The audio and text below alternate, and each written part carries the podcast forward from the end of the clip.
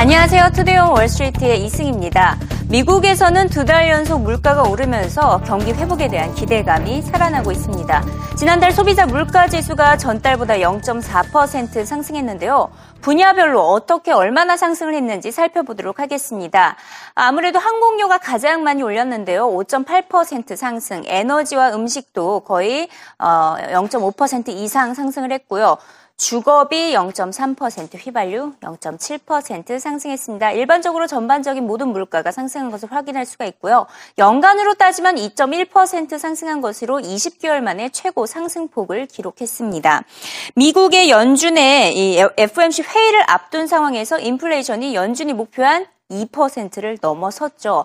이로써 연준의 통화 정책 변화가 예상되고 있습니다. 지금 통화 정책을 앞두고 다양한 변수들이 새롭게 생겨났습니다. 일단 인플레이션 압력이 상승하면서 연준이 목표한 2%에 가까워졌다는 점, 또 실업률은 0.4% 하락을 해서 6.3% 수준에 머물고 있고 1분기 GDP 성장률은 마이너스 1%였지만 2분기 GDP 성장률 전망치가 높습니다. 이에 대해서 가장 최근에 영란은행이 조기 금리 인상까지 시사를 했죠. 이 같은 변수로 인해서 연준의 통화 정책도 변할 것이라는 전망이 지배적입니다. 새로운 변수들이 등장함에 따라 옐런 의장이 금리 인상 시기에 대해서 구체적으로 언급할 가능성이 높아졌다는 분석인데요. 더 매파적인 성 성향을 드러낼 것이라는 시장의 전망 확인해 보시죠. Let's talk about how it changes the meeting. Employment falling by four ticks to 6.3% since the last meeting. Q1 GDP coming in less than expected and continuing to be revised downward, maybe more like minus one and a half now. Two new members on the board. Over in England, uh, the head of the central bank there, Carney's hinted at a quicker rate hike and of course, inflation nearing the target. Here's some of the commentary. Uh, over at Pantheon, they're saying expect no knee jerk Fed reaction to this number, but make no mistake, if these emerging trends continue, markets and policymakers will soon be changing their tunes. Uh, John writing at RDQ says, We suspect that these data make the FOMC meeting an even more contentious one, and the risks of rising inflation might be addressed. Yellen will be quizzed on this tomorrow at the press conference. Some concern that maybe we get another gaffe at being her second press conference uh, ever. Uh, after wanting 2% inflation for so long, it's unclear if Yellen has thought about how to guide the market once the Fed got what it wished for. Sarah? 하지만 주택 지표 다소 실망스럽습니다. 신규 주택 착공 건수가 예상보다 부진했는데요. 지난달에 신규 주택 착공 건수 전달보다 6.5% 감소하면서 100만 건을 기록했습니다. 모기지 금리 상승과 집값 상승으로 신규 주택 건설에 대한 수요가 다소 부진하다는 평가입니다. 무엇보다 젊은 층들을 중심으로 구성되는 첫 주택 구매자가 매우 부족한 상황입니다. 주택 구매보다는 임대를 선호하는 현상이 주택 시장을 성장으로 이끌지 못하고 있는 상황인데요. 여전히 미국 주택 시장 경기는 미지근하다는 평가입니다. So even with the tailwind of interest rates, which in the past has propelled the sector, the market is sluggish. It's you know it's warming up here in the Northeast, but the housing market isn't particularly warming up yet. They they're comfortable with selling the higher price home because there are people who can afford it, who have jobs, can pass the credit test. But people of younger ages are really not they don't have, they're not sure what their future is in terms of their income. They're not sure they can get a mortgage overall. So they end up going in rental. I'm kind of surprised more builders haven't build, been building smaller homes and lower cost homes as opposed to the larger price homes. That's 한편 유럽에서는 유럽 중앙은행의 추가 경기 부양책에 따라 드디어 유로화 약세 전환 기조가 포착되고 있습니다. 미국의 소비자 물가 상승률이 증가한 것도 달러화 강세, 유로화 약세를 주도했는데요. 이미 유로화는 이달 초보다 3% 이상 하락했습니다. 노디아 은행은 유로화에 대한 투자 심리가 변함에 따라 유로화는 더 떨어질 것으로 내다봤는데요. 연말의 유로화 전망치로 유로당 1.28에서 1.29달러를 제시했습니다. 특히 유로 매도를 통한 투자에 나서서 자금이 많아지는 이 캐리 트레이드 매력도가 높아지면서 유로화가 약세 기조로 더 돌아설 것이라는 전망입니다. 반면 달러 화에 대한 순매수 포지션은 지난주 약 40억 달러 늘어나며 4개월 만에 최고치를 기록했습니다. Yeah, that's true. The rate differential is big, and uh, uh, now with the statement of the RBN set that you mentioned, uh, everybody uh, should expect that it's getting bigger in the future.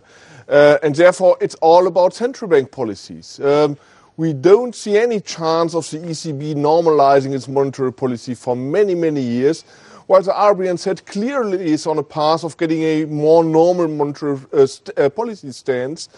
Same is true partly for the US, but it's not 100% clear when this will happen in the US. Therefore, 이라크 내전 불안 여파로 에너지 종목 흐름도 불안정합니다. 엑소모빌과 쉐브론 등 정유주들의 주가가 떨어졌는데요. 이제 시장에서는 배럴당 200달러 전망까지 나왔습니다. 또 반대로 이라크가 평화협정에 성공할 경우에는 국제유가가 즉각 10달러 떨어질 것이다. 지금 전망이 극대화된 것을 알 수가 있는데요. 이렇게 불안정한 시장인 만큼 정유주의 주가 흐름은 이라크 사태에 따라 변동성이 커질 것으로 보입니다. 하지만 지금까지 에너지 업종은 강세를 이어왔습니다. 지난 한 달 동안 5.4% 증가해서 올 들어서는 10%나 올랐는데요. 두 번째로 강세를 보인 업종으로 꼽혔습니다. 하지만 오펜하이머 애널리스트는 어, 파델 게이츠는 에너지 업종은 고평가됐다고 진단했고요. 웰스 캐피털 운영사의 짐 폴슨 역시 S&P 500에 비해서 에너지 업종이 강세를 보이고 있다고 평가했습니다. PE가 16.5배로 S&P 500의 16배에 비해서 높기 때문인데요. 국제유가를 적정가 65달러로 책정을 하고 에너지 업종에 투자해야 한다는 조언입니다. These stocks were moving higher long before there's any geopolitical unrest. So these stocks were in this trajectory for a while now. You mentioned ConocoPhillips. We've said that name for a while. I still like it above 80. To your point about the SPR, anytime you're, I think it's a panic move. And if anything, and this is going to sound crazy, they should be adding to it, not trying to sell in, sell from it at these current levels. If you believe that the globe is growing the way it is, so to tap into the SPR, yeah, could it work for a couple days? Yes. Does it work long term? No. And it just it just reeks to me of panic. Let the market sort itself out. 마지막으로 기업 소식을 짚어봅니다. 아마존이 전자북과 태블릿 PC에 이어서 이번에는 스마트폰을 출시하기로 결정했습니다. 미국 최대 이통사인 AT&T가 아마존 폰을 독점 공급하기로 했는데요. 하지만 현재 스마트폰 시장 경쟁 이미 포화 상태죠. 2년 안에 5%의 점유율을 확보하지 못하면 실패하게 될 것이란 전망이 지배적입니다. 이미 애플과 삼성전자가 미국의 스마트폰 시장의 60% 이상을 차지하고 있기 때문에 아마존은 이를 따라잡을 필요가 있다는 지적인데요. 아마존은 이에 더해서 스마트폰 출시를 앞둔 상황에서 아마존 앱스토어 생 생태계를 강조하기도 했습니다. 아마존 앱스토어에 등록된 앱이 3배 증가해서 현재 24만 개를 넘어섰다고 발표했지만 이 역시 경쟁사인 애플과 구글의 운영체제보다는 한참 뒤떨어진 상태입니다. 애플과 구글의 경우에는 각각 약 120만 개 앱이 등록되어 있기 때문인데요. 아마존의 스마트폰 출시 실패 전략이라는 혹평이 쏟아지고 있습니다.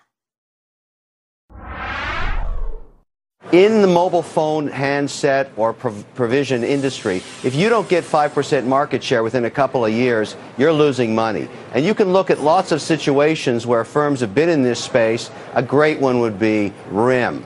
The thing has less than 2% market share on its way to zero. And I think Amazon is going to start to be compared more and more to consumer electronics companies. And above all, for investors like me, show Wait, me so the Kevin, cash what- flow. Providing cash flow and distributing it to me in the form of a dividend. That's all I care about. Can he do creative deals and do things that provide me cash? I'm a 15% weighted in the telco space. I do not consider Amazon an enter into this until it distributes cash to me because that's all this thing is. It's a utility for people to use on a network. And if it's not cash flow positive, it's not distributing cash to me, who cares? I think that makes it diff- more difficult for Amazon to tell its story about being a company that just changes the world for everybody all the time but doesn't have to make any profit. When you're in the cell phone handset business, you have to make money. Now go make money and distribute it to me. Let show me some dividends, show me some cash flow.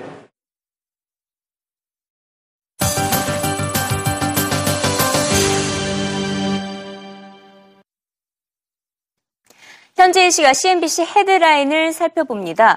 최근 시장에 가장 큰 변화를 일으켰던 한 발언이 있었죠. 바로 영란은행 총재 마크 카니의 조기 금리 인상 발언이었습니다. 이에 대해서 CNBC는 카니 총재가 세상을 변화시키고 있다라고 표현을 했습니다. 가계, 기업, 금융시장은 금리 인상에 준비해야 한다며 첫 금리 인상 시기가 시장의 예상보다 앞당겨질 수 있다는 매파적인 발언을 얼마 전에 전한 바가 있었죠. 이 발언 하나로 파운드와는 강세, 또 연준은 통화정책 기조 변화까지 고려하고 있는 것으로 알려지고 있습니다. CNBC는 무엇보다 파운드화를 강세로 주도했다는 점이 카니 총재의 발언에 힘을 보여줬다고 평가했는데요. 지금까지 많은 변수들이 있었습니다. 지정학적 리스크, 인수합병 호조, 경제지표 호조와 악재 뭐 함께 겹치면서 수많은 변수들이 있었지만 외환 시장에는 큰 영향을 미치지 못했습니다. 하지만 카니 총재의 magic word라고 표현했죠. 이런 마법의, 마법적인 표현이 지금 외환 시장을 크게 움직였다라고 평가했는데요. 시장에서는 영란은행이 연준보다 먼저 금리를 인상해서 자국 통화 강세의 수혜를 먼저 차지할 것으로 내다보고 있습니다. 이런 가운데 신평사 S&P가 아르헨티나 경제가 벼랑 끝에 몰렸다고 평가하면서 신용 등급을 강등했습니다. 국가 신용 등급을 트리플 C 플러스에서 트리플 C 마이너스로 두 단계 강등했습니다. 투자 부적격 수준의 등급으로 국가 신용 등급 가운데 가장 낮은 수준인데요.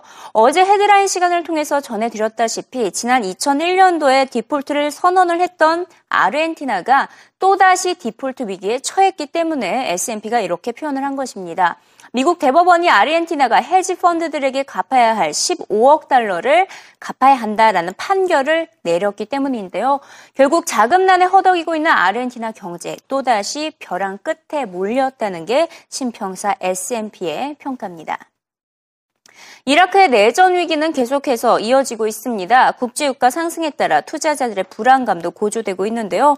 하지만 어, 또 이에 더해서 또 경기 회복도 천천히 진행되고 여름 여행철까지 겹친 시기입니다. 이런 상황에서 에너지 가격이 상승이 나타나자 소비자들의 심리가 위축되고 있다고 CNBC는 보도했습니다. 이 같은 현상이 과연 주식시장 전반적인 조정으로 이어질까라고 CNBC가 분석을 했는데요. 그 결과 전체 조정은 나타나지 않더라도 여행주, 항공주, 에너지주는 단기 조정에 빠질 것으로 내다봤습니다. 이제 시장에 기댈 곳은 옐런 회장밖에 없다라고 표현을 했는데요. 옐런 회장이 시장이 예상치 못하는 발언을 하나 전하면서 큰 호재를 안겨줌에 따라 이 같은 지정학적 리스크에서 잠시 벗어나는 발언을 전할 것이라는 기대감이 커지고 있습니다. 네, 미국에서는 수많은 스타트업 기업들이 쏟아지고 있습니다. 스타트업 기업이라고 한다면 신생 벤처 기업이라고 할 수 있겠죠. 어, 이 벤처 기업들이 투자금을 유치하는데 어려움을 겪고 있는데 CNBC는 투자금을 유치하는 방법들에 대해서도 보도를 했습니다. 투자자들에게 이메일을 작성해서 회사의 비전과 현재 상황을 알려야 한다라고 전했고요. 이미 유명 투자자들이 이에 응하는 경우가 많다라고 하면서 첫 번째, write an email, 이메일을 써라 이렇게 조언을 했고요. 두 번째로는 회사의 수익성 사업이 무엇인지 밝혀서 투자자들에게 수익성을 안겨줄 수 있다라는 것을 강조하라고 조언을 했습니다. 어, 지금 당신의 사업이 얼마나 안정적인가, 얼마나 자금을 많이 모아 불러 모을 수 있는지에 대해서 강조해야 한다라고 전했고요. 패기를 보여주되 허세를 부려서는 신뢰감을 떨어뜨릴 것이라면서 이 밖에도 많은 조언을 하고 있습니다.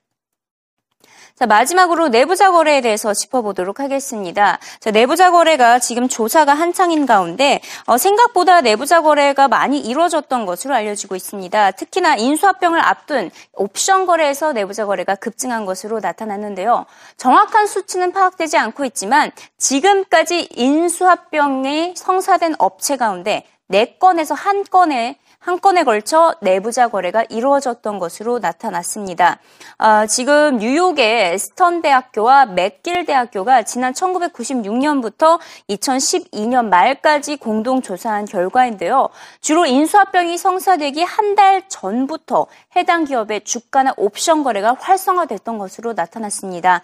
그 흐름을 살펴보니 거의 비정상적이었다 이렇게 표현을 하면서 마치 복권에 당첨된 것과 같은 수상한 거래가 많았다고 있다고 표현을 했습니다. 하지만 문제는 증권거래위원회가 이를 잡아내지 못하고 있다는 것입니다. 같은 기간 동안 성사된 인수합병이 1859건이었는데 이 가운데 증권거래위원회가 포착한 것은 4.7%에 불과합니다. 대표적으로 칼 아이콘 케이스를 빼놓을 수가 없겠죠. 칼 아이콘도 이 내부자 거래 조사를 받고 있는데 이 본격 조사에 나서기까지는 무려 7, 8년이 걸렸던 것으로 알려지고 있습니다. 이 내부자 거래는 조사가 매우, 매우 어렵다는 지적입니다. That all kinds of information that people trade on is information that only certain individuals had. If everyone had it, it would be incorporated in the price and it wouldn't be worth bothering. So I, the notion that somehow there's this like special information that's inside companies and it's different than the information you get through solid analysis or a special insight or just uh, maybe uh, something that no one else thought of that's not you know wasn't proprietary in the first place. Uh, I, I question that there is really uh, a, a call to protect markets and the world from people using that information for, Mr. Pitt? for personal gain. Final thought to you, Mr. Pitt. Well, I think what um, Catherine is arguing for is pretty much a syllogism that's been universally rejected. It costs a lot of money to prosecute murders, and since the government only catches a fraction of those murders that are committed, maybe we should stop enforcing laws at all. The reason for these laws is simple.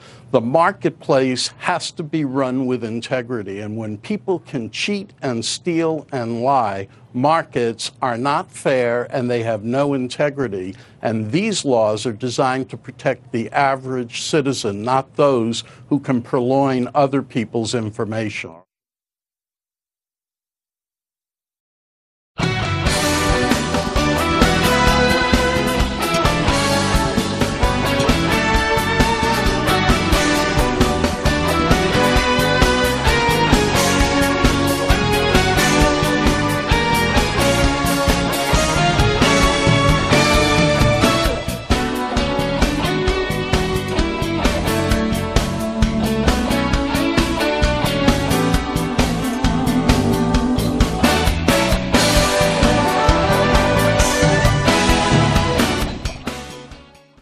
주요 해외 기업 뉴스도 한번 살펴보겠습니다. 투자의 귀재 워렌 버핏의 이 버크셔 해서웨이가 이 코카콜라의 상장 폐지설을 일축했습니다. 이 말은 워렌 버핏으로부터 나왔는데요. 사건의 발단은요, 또 다른 코카콜라의 주주인 데이비드 윈터스 윈터그룹 어드바이저스 CEO가 코카콜라가 상장 폐지할 것이다. 이런 루머를 흘렸기 때문입니다.